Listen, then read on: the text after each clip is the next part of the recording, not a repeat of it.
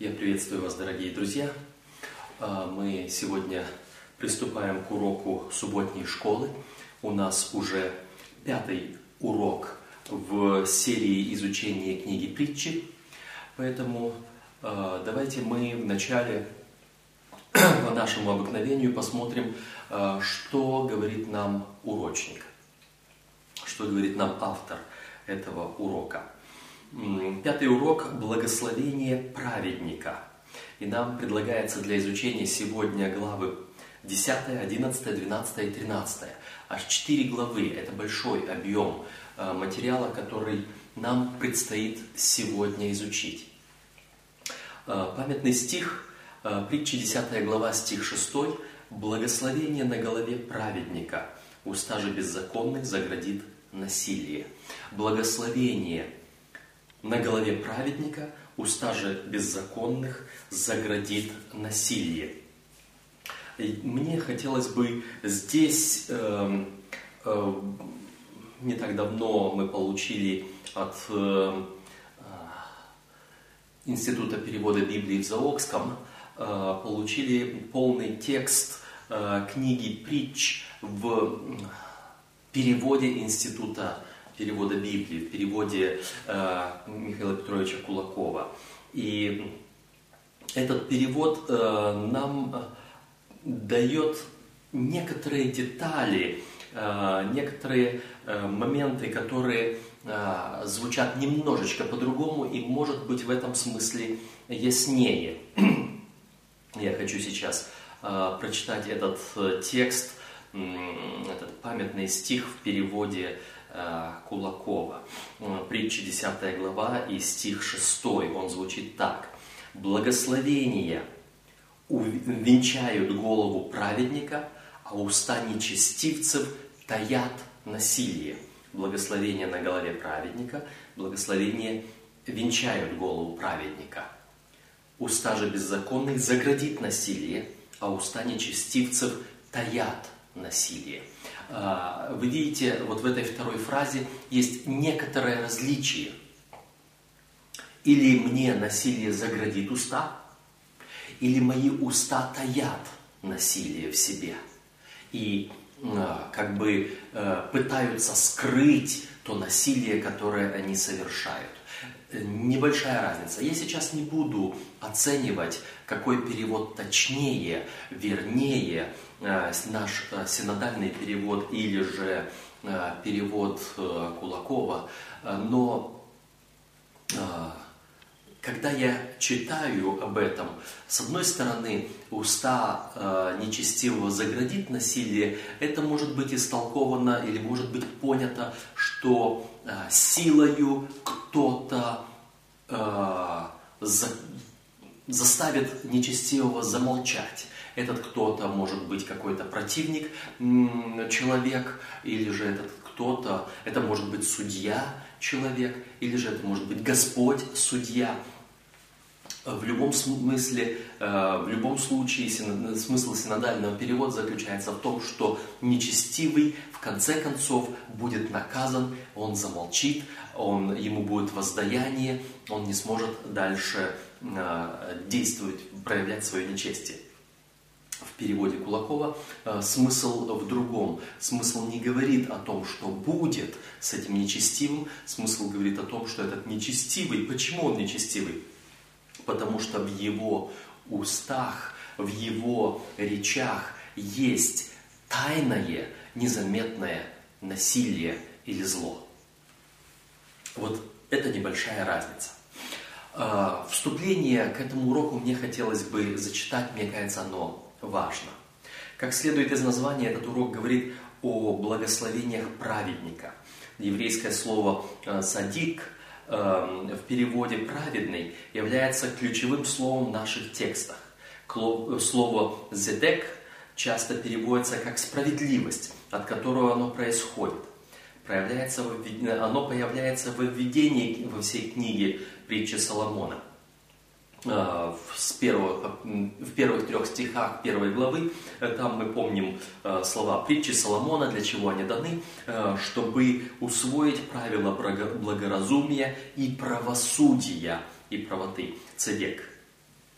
Книга притчи пытается сказать нам, что мудрость есть праведность, а праведность означает ходить или жить в соответствии с Божьими повелениями, ходить в вере и послушании тому, к чему Господь призвал нас и что повелел делать. Праведность – это дар, который исходит от Бога. Противоположность праведности является глупость и неверность. Мудрость есть справедливость или праведность. Глупость есть грех и нечестие.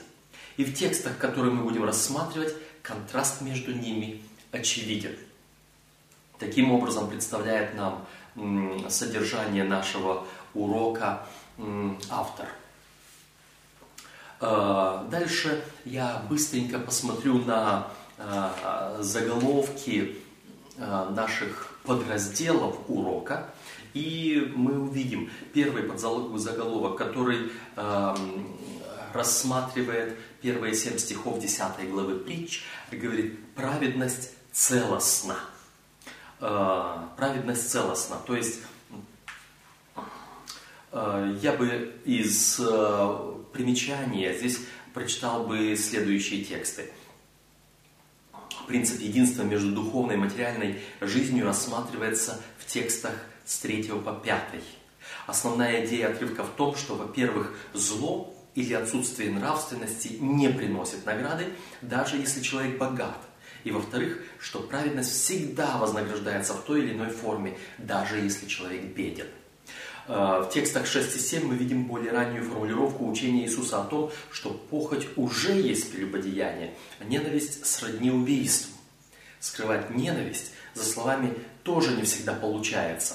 Злые мысли часто выдает язык нашего тела и тон голоса. Видите, ну, вот, этот, вот это более созвучно э, памятному стиху в э, звучании в переводе Кулакова. Очевидно, а, в тексте английского языка, у меня сейчас нет возможности открыть его и перепроверить, возможно, там тот же самый смысл, а, не то, что в синодальном, где заградит насилие, а там, где таит насилие. Злые мысли часто выдает язык нашего тела – и тон голоса. Самая лучшая отправная точка для хороших отношений с другими – возлюби ближнего твоего, как самого себя. А, как яствует из текстов, хорошее впечатление, которое вы производите на людей, может иметь продолжительное влияние на других. Итак, речь идет о целостном подходе к праведности. Праведность это и, и в духовном смысле, и в материальном смысле, и во всем, в физическом смысле – Следующий э, подраздел – это «Уста праведника», э, следующая э, часть нашего урока. «Уста праведника» – это 10 глава притчи с 11 по 14 стихи. И здесь эм, обращается внимание, что в этой, что вообще уста и все, что к ним относится, губы и язык, наиболее важный орган в книге притч – Уста – наиболее важный орган в книге притч. И а, здесь а, сравнивают один из английских переводов Библии. А, говорится, что в одном из этих переводов, так называемый новый перевод короля Якова, слово «уста» используется 50 раз, слово «губы» 41 раз и слово «язык» 19 раз в книге притч. Использование этого органа речи является особенно важной темой в отрывке притчи 10 глава по 29 глава. Почему 10 по 29? Потому что это притчи Соломона, которые четко обозначены. С 29 главы по 31 там у нас маленькие подразделчики, дополнительные притчи, э, написанные от других авторов, собранные другими людьми. Э, поэтому э, уста – это важная часть, то, что к ним относится. Основной предпосылкой является, основная предпосылка является решающей.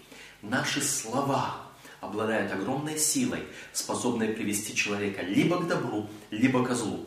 Язык может быть лучшим или худшим даром, который нам дан. И, эм, конечно же, Э, мы можем вспомнить, совсем недавно мы изучали послание Иакова, и там тоже довольно-таки много было сказано о языке. И э, здесь, в этом э, уроке, тоже говорится, автор урочника говорит, что это, эти уста характеризуют положительный дар жизни, это качество говорит нам, каким должно быть правильное функционирование уст. Они должны быть силой добра, а не зла, источником жизни, а не смерти. То, что сказано здесь, рассматривается также в Иакова 3 главе со 2 по 12 стихи. То есть параллель с Иаковом, говорящим о языке, и здесь об устах, оно как бы очевидно.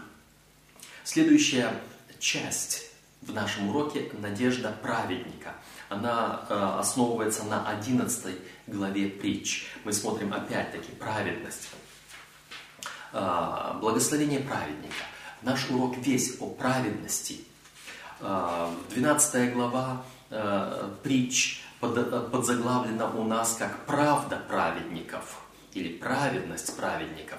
Э, и здесь э, цель, основная, основной э, намек или основная тема этого, этого подразделения – это «не говори лжи, не обманывай». И дается цитата из книги «Моя жизнь сегодня», из Духа Пророчества. «Уста, говорящие ложь, это мерзость перед Господом». Он провозгласил, что в святой город не войдет ничто нечистое, никто преданный мерзости и лжи. И речь идет о том, что лживый человек, не говорящий правду, он не может быть праведником. А, следующая часть а, говорит нам о награде для праведника. Это основано вначале на нескольких текстах из других мест Священного Писания, и потом э, предлагается изучить э, на эту тему 13 книгу притч, которая показывает, э, мудрый сравнивается со светильником, свет которого говорит долго и ярко, весело, а нечестивый сравнивается со светильником, который гаснет. Притча 13 глава 9 стих. Мудрый человек будет наслаждаться добрым плодом своих трудов, а грешник будет пожинать зло. Э, через своих детей – это притча 13.22. Мудрые имеют будущее даже после смерти. Нечестивые же оставят свое богатство незнакомым людям э, и даже праведнику. Основная мысль в том, что жизнь веры и послушания Господу лучше, чем жизнь неповиновения и глупости. А, вот таковы подразделения этого урока, то есть Э, автор нашего урочника сгруппировал все это вместе для того, чтобы э, показать, э, что эти четыре главы, 10 по 13, они говорят о праведности так или иначе, выраженной через наши уста, через наши слова. В конце предлагается нам следующие две цитаты – Недостаточно провозгласить себя верующим во Христа и быть записанным в, кни... в церковной книге. Что бы мы сами ни говорили о своей праведности, она ничего не стоит, если в наших делах не будет явлен Христос. Это наглядные уроки Христа, 312-313 страница оригинала. И а, следующее из книги «Желания веков» во времена Христа одно из величайших человеческих заблуждений состояло в том, что простое согласие с истиной и есть праведность. Однако опыт показывает, что теоретического познания истины недостаточно для спасения души. Самые мрачные страницы истории испещрены преступлениями, совершенными религиозными фанатиками. Та же опасность существует и сегодня. Многие считают себя христианами просто потому, что придерживаются определенных богословских догм но они не воплощают истину в практическую жизнь. Люди могут исповедовать веру и истину, но если это не делает их искренними, добрыми, терпеливыми, сдержанными и духовными, то вера становится проклятием для них, а через них проклятием миру. Праведность, которую учил Христос, это подчинение сердца и жизни воле Божией. Книга «Желания веков», 309-310 страница. Вот вкратце содержание нашего урока, представленного Жаком Люканом в нашем урочнике. Сейчас мне хотелось бы, э, опять-таки, быстро, не акцентируя много внимания на лишних деталях, эм, просмотреть вместе с вами э, книгу «Притч», 10 эм, по 13 главы, так, как мы уже начали ее рассматривать до сих пор.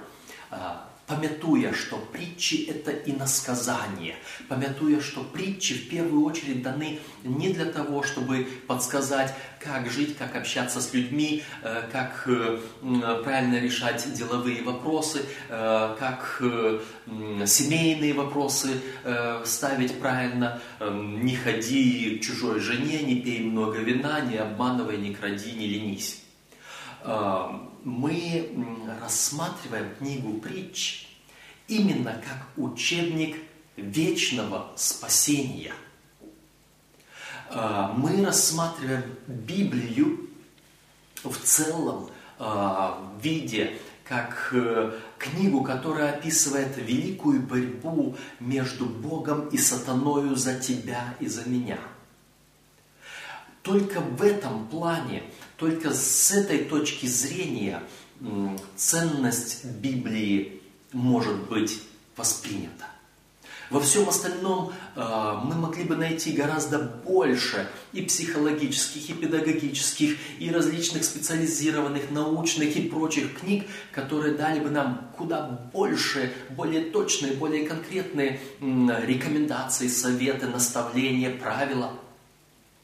Но только вопрос вечного спасения должен проходить через эту книгу для того, чтобы она имела право занимать место в Священном Писании. Итак, э, сразу хочу отметить, что э, тема праведности, которую отметил Жак Дюкан, она действительно является вот этой духовной стороной – мы не напрасно говорили, что Жак Дюкан подводил и близко подходил к границе вот этой духовного, этого духовного смысла. И его невозможно скрыть.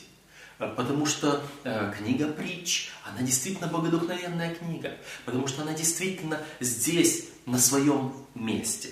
Итак, с 10 главы начинается раздел книги притч. Эм, притчи Соломона. Э, мы вначале, я вспоминаю, предполагаю, что должен был говорить о том, что книга притч состоит из нескольких подкниг или подразделов.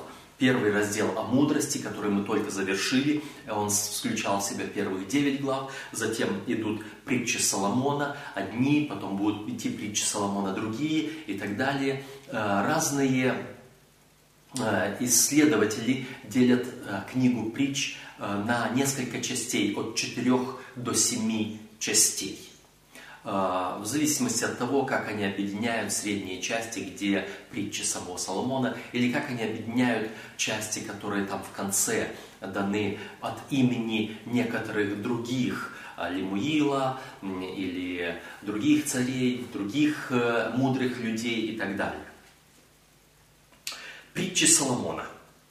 Сын мудрый радует отца, а сын глупый – огорчение для матери его. Сын мудрый радует отца. И давайте мы подумаем сразу, кто отец? Естественно, мы всегда говорили, отец – это наш Господь. Кто сын мудрый? Это мы с вами, если мы мудрые, если мы следуем за Господом. А мудрый это кто? Тот, который идет за Иисусом Христом, потому что Иисус есть мудрость.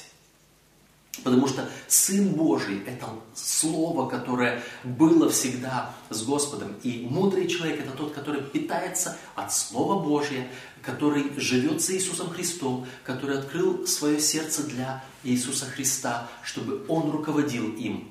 Вот кто Сын Мудрый. Мы даже видели э, аналогию с Новым Заветом – в том, что в сердце человека записывается в Новом Завете, записывается закон, и в Новом Завете уже нет надобности, чтобы кто-то напоминал человеку о том, что ты должен поступать так или иначе, потому что Иисус Христос Слово Божье, закон Божий, он в сердце человека и руководит им и проявляет это в жизни. Мудрый человек – это тот, который уже сразу же следует за Господом естественно, потому что он любит Господа. А глупый сын – огорчение для матери. Глупый, как мы говорили раньше в прошлом уроке, глупый это не тот, который просто говорит, сказал безумец сердце своем нет Бога. То другая крайность. Глупый это тот, который, зная Бога, Христа, Слово Божье, не живет по новому закону, по новому завету, для которого вот буква закона на стенке есть, он ее знает, он, может быть, ее пытается исполнять, но это не идет из сердца, это не идет от души. И в этом его глупость. Он живет в том ветхом завете, в котором э, в свое время, услышав заповеди из Синая, э, произнесенные самим Господом, народ израильский сразу сказал, все, что Господь э, говорил, мы исполним. А как на практике, так исполнения нет. Они обещать обещают, а силы своей не имеют. Почему? Потому что они не могут своей человеческой силой это исполнить. Потому что они не приняли в сердце свое. Вот оно, глупость. Попытка основываться на своих силах в исполнении закона Божьего, не впуская Христа в свое сердце, не принимая мудрость, которая будет руководить мною, они силятся выполнить то, что хотят. И они становятся огорчением для его матери.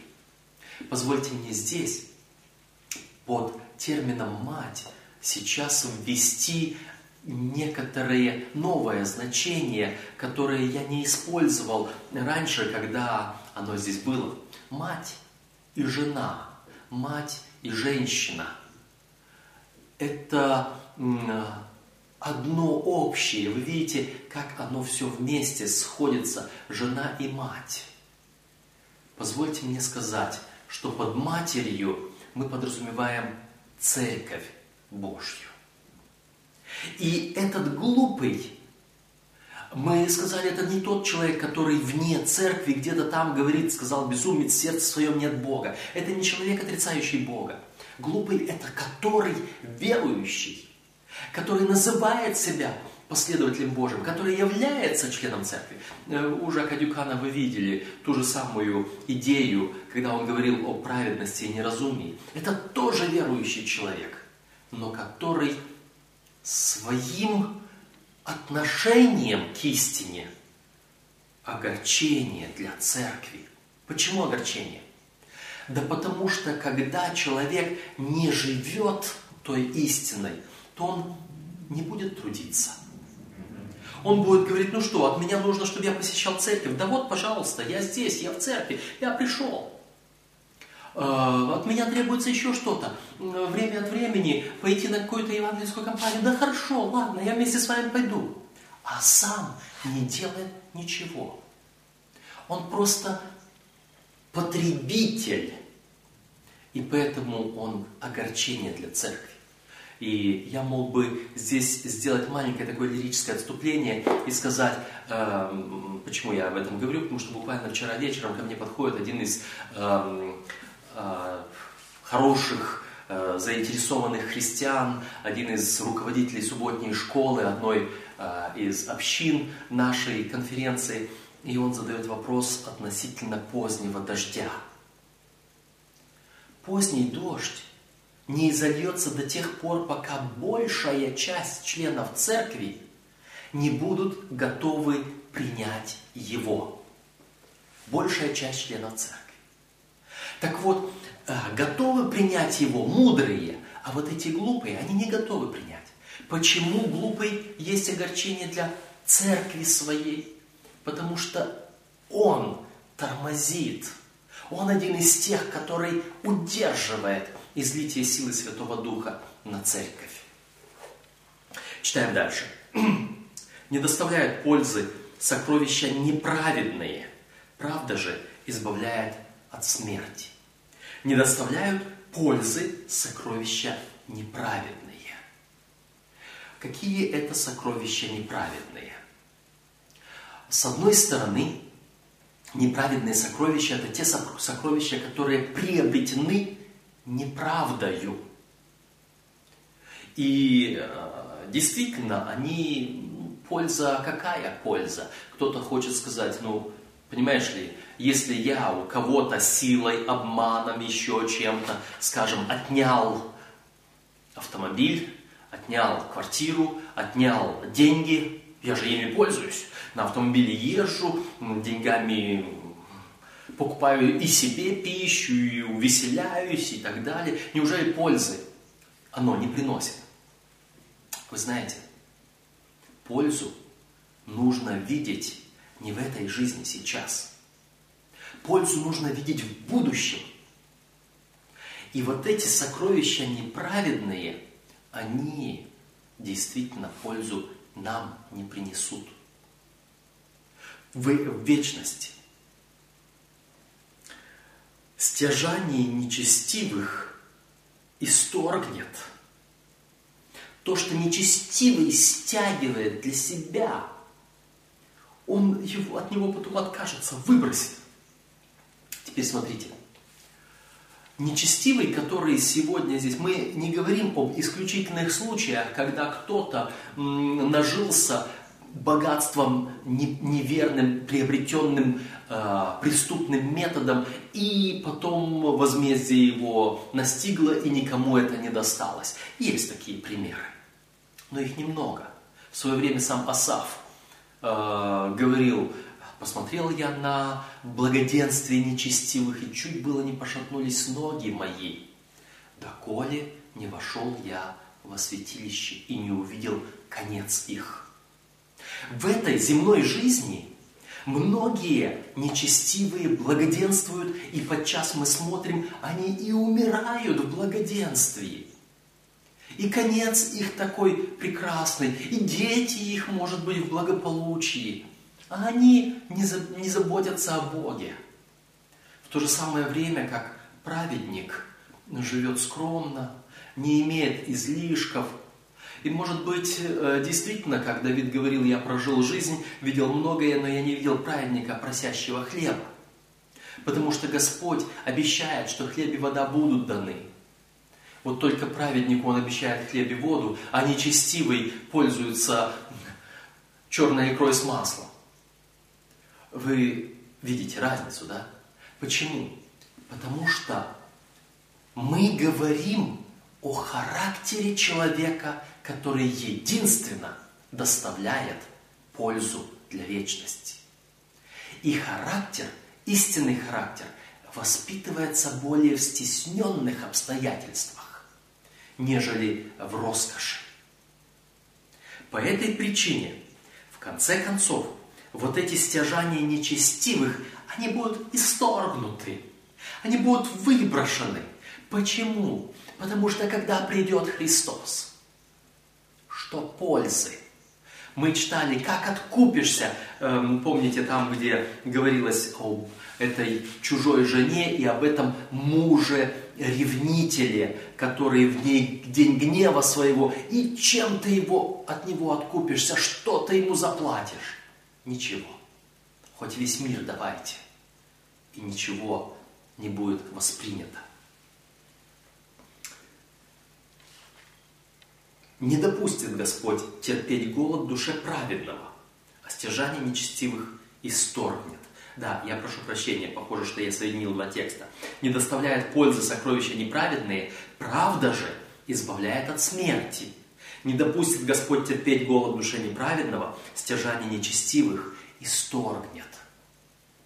Значит, Господь не примет то, что Э, нечестивые собрали себе, он его выбросит, исторгнет, а вот праведному он страдать не допустит.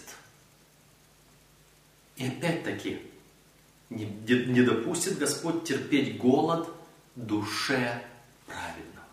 Под душою мы привыкли подразумевать духовную часть.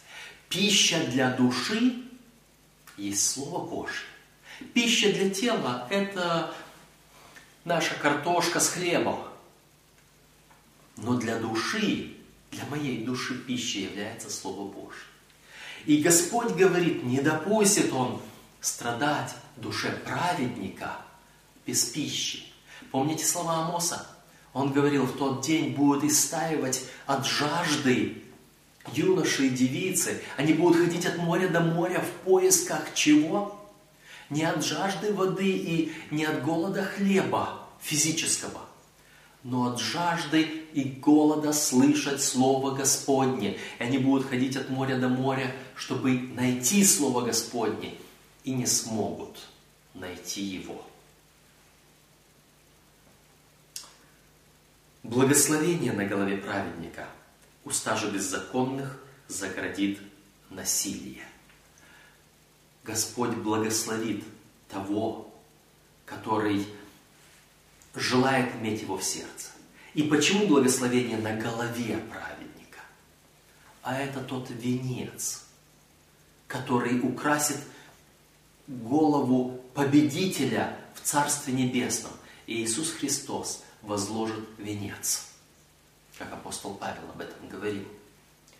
А уста беззаконных Господь их закроет. Память праведника прибудет благословенно.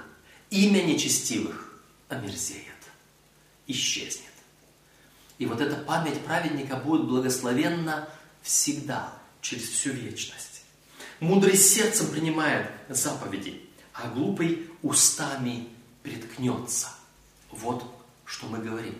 Мудрый сердцем принимает заповеди, потому что мудрость заключается в том, что я в сердце своем, Новый Завет, я вступил в Новый Завет с Господом, и напишу законы мои на сердца их, и в мыслях их запишу их. Это Новый Завет. Мудрый вступил в Новый Завет с Господом. Он оправдывается Иисусом Христом. А глупый устами приткнется. Почему? Потому что глупый он исповедует своими устами Господа. Он говорит, да, я исполняю заповеди, но исполняет как? Как тот юноша богатый, который пришел к Господу и говорит, учитель благий, что мне делать, чтобы наследовать Царство Небесное? И Господь ему говорит, без проблем, заповеди. Он говорит, Господи, все, я соблюл от юности моей. Все, до, до мельчайшей строчки, может даже и больше, потому что он подразумевал не только те 10 заповедей, но еще и те 600 заповедей, и еще плюс сверху то, что фарисеи добавили. Он говорит, я все соблюдаю. И Христос говорит, давай посмотрим. Простенький экзамен, тест на соблюдение заповедей. Возьми все, что имеешь, продай, раздай нищим и следуй за мною. И что получилось?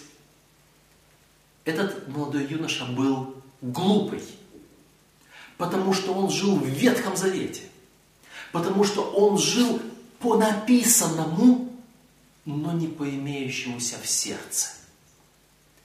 И потому, когда Христос ему предложил вот этот простой тест, он провалил экзамен.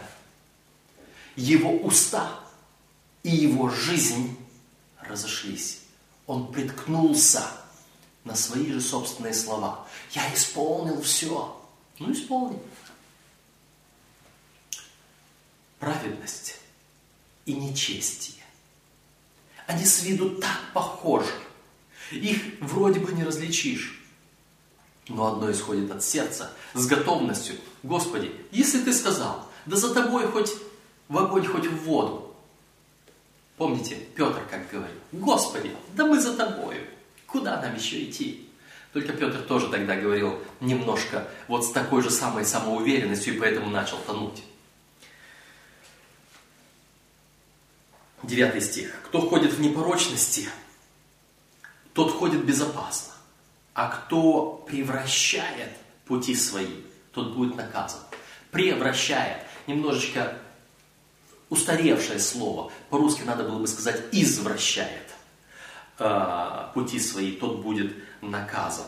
А, кто мигает глазами, тот причиняет досаду, а глупый устами приткнется. Кто мигает глазами, тот причиняет досаду. Что значит мигает глазами? Когда обычно глазами мигают? В двух случаях. В двух случаях. Первый случай – это когда кто-то кого-то хочет обольстить. Чаще всего мужчина и женщина. Между мужчиной и женщиной один другому подмигивает, чтобы обратить внимание, чтобы обольстить. И мы уже здесь думаем о символах мужчины и женщины. Женщина, подмигивающая мужчине, хочет обратить его внимание на себя и договориться. И кто у нас такая женщина в Священном Писании, в книге притч? Это блудная жена. Это те ложные учения, которые подчас находятся здесь, внутри этой церкви. Только не из-за кафедры, а вот так тайком заманивают, чтобы другие не заметили. Потому что подмигивают глазами в обществе. Так, незаметно. Бросил взгляд, подмигнул. И нет, нет, я все, я никуда не смотрю, да ты что. Подмигнул, чуть-чуть подулыбнулся, и опять все. Вот так действуют те, которые хотят войти, обольстить человека в церкви своим ложным учением. Другой. А, когда еще мигают глазами?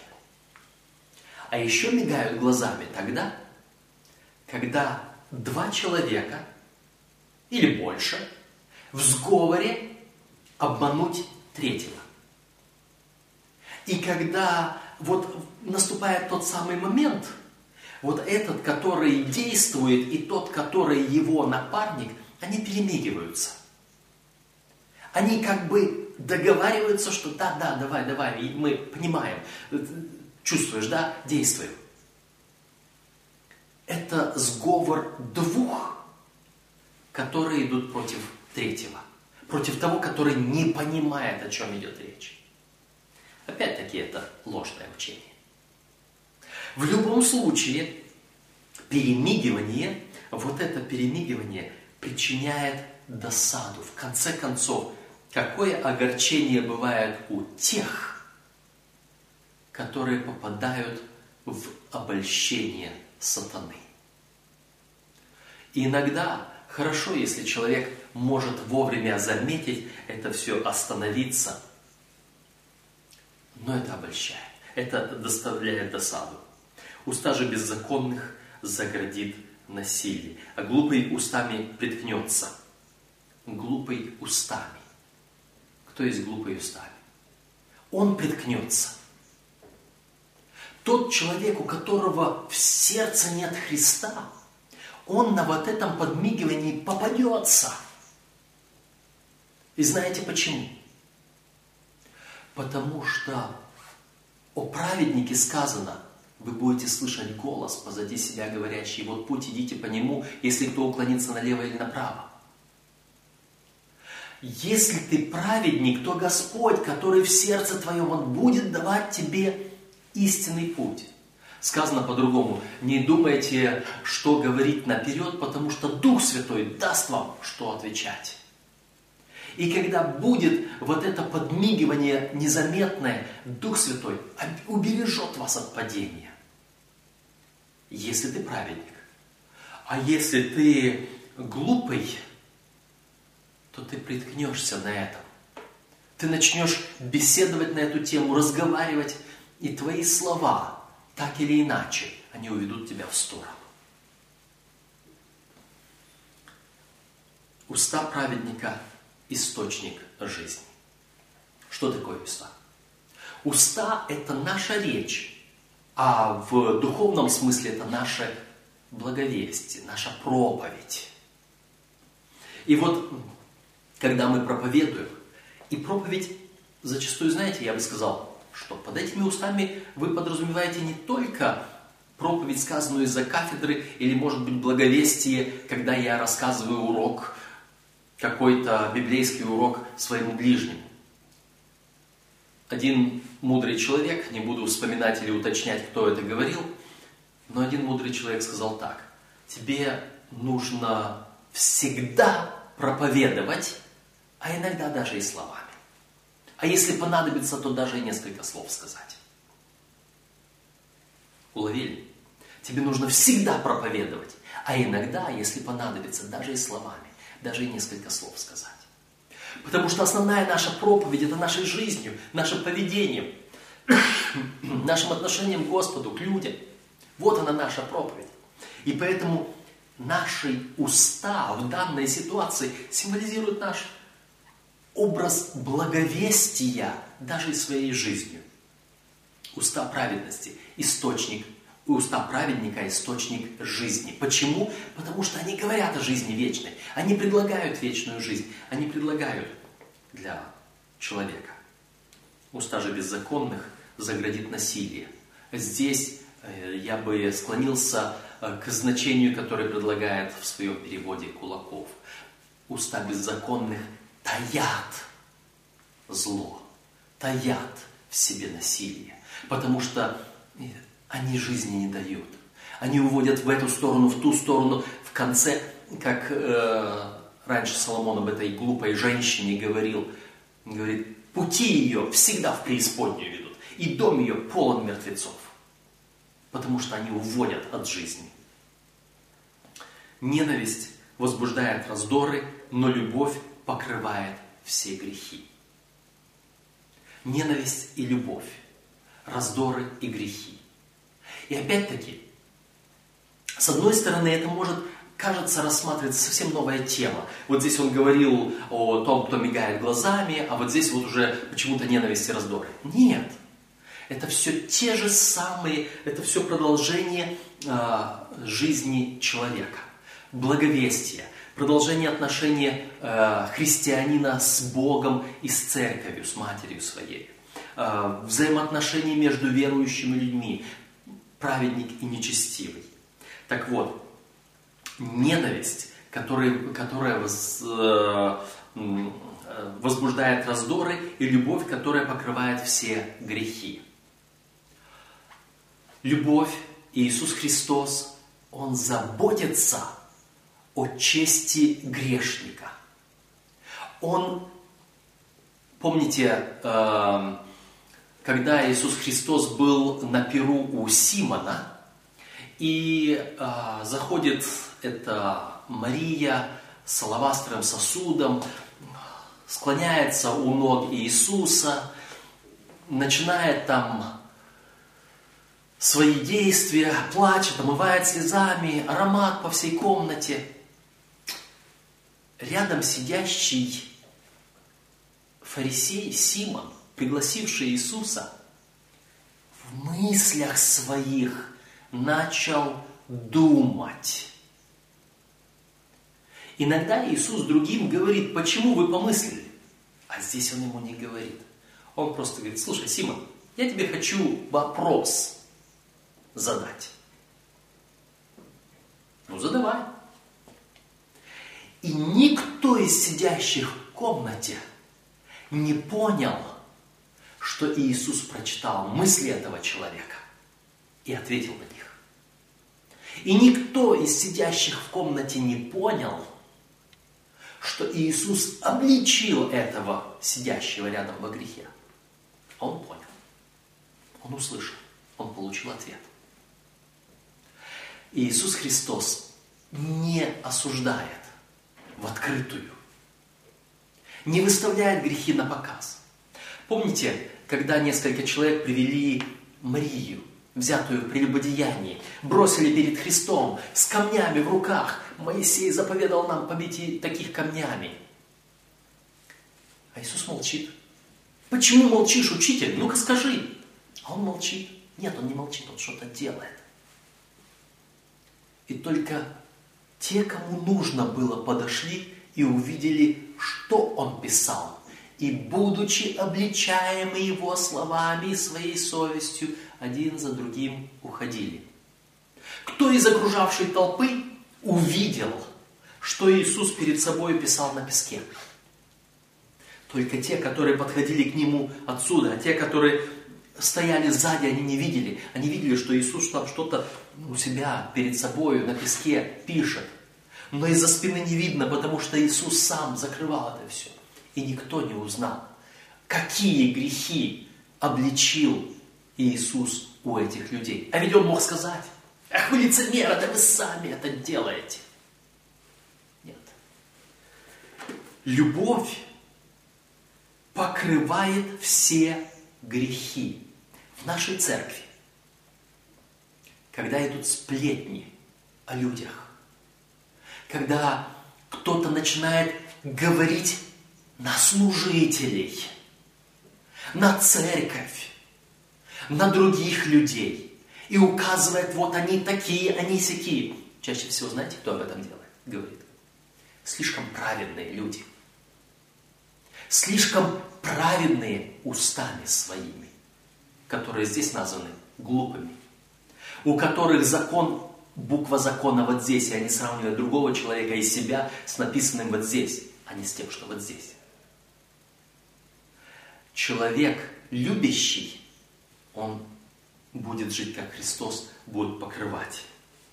А в устах, э, то есть, а ненависть возбуждает раздоры. Если в церкви раздор, то зачинщиком является тот, который ненависть в сердце имеет, а не любовь. А это не Христос. Я здесь вынужден сделать небольшую паузу. Продолжим урок позже.